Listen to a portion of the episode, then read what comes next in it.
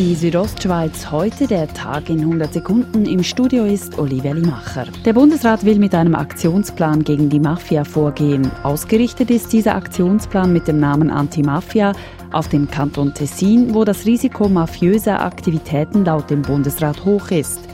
Die Bündner Regierung fordert nun, die Maßnahmen eben nicht nur im Tessin zu machen, sondern auch auf die Südtäler von Graubünden auszudehnen so der Regierungsrat Peter Payer. Dazu wurde ein Schreiben verfasst, welches nun an den Bund geht.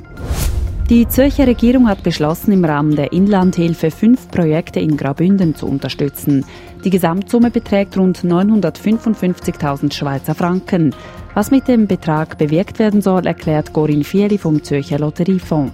Es ist eigentlich das Ziel, den Bergkantonen ähm, zu helfen bei der Bewältigung von ihrer Infrastruktur äh, Lasten. Damit gemeint ist, Unwetterschäden zu beheben oder präventiv gegen solche zu wirken, zum Beispiel mit Maßnahmen zur Stärkung des Schutzwaldes.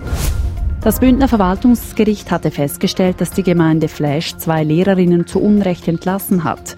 Radio Südostschweiz hat gestern darüber berichtet. Nun hat die Gemeinde Fläsch zum Urteil Stellung genommen. Laut Gemeindepräsident Röne Baü ist noch nicht entschieden, ob die Gemeinde das Urteil ans Bundesgericht weiterzieht. Die Frontsängerin der Band Roxette, Marie Fredriksson, ist tot.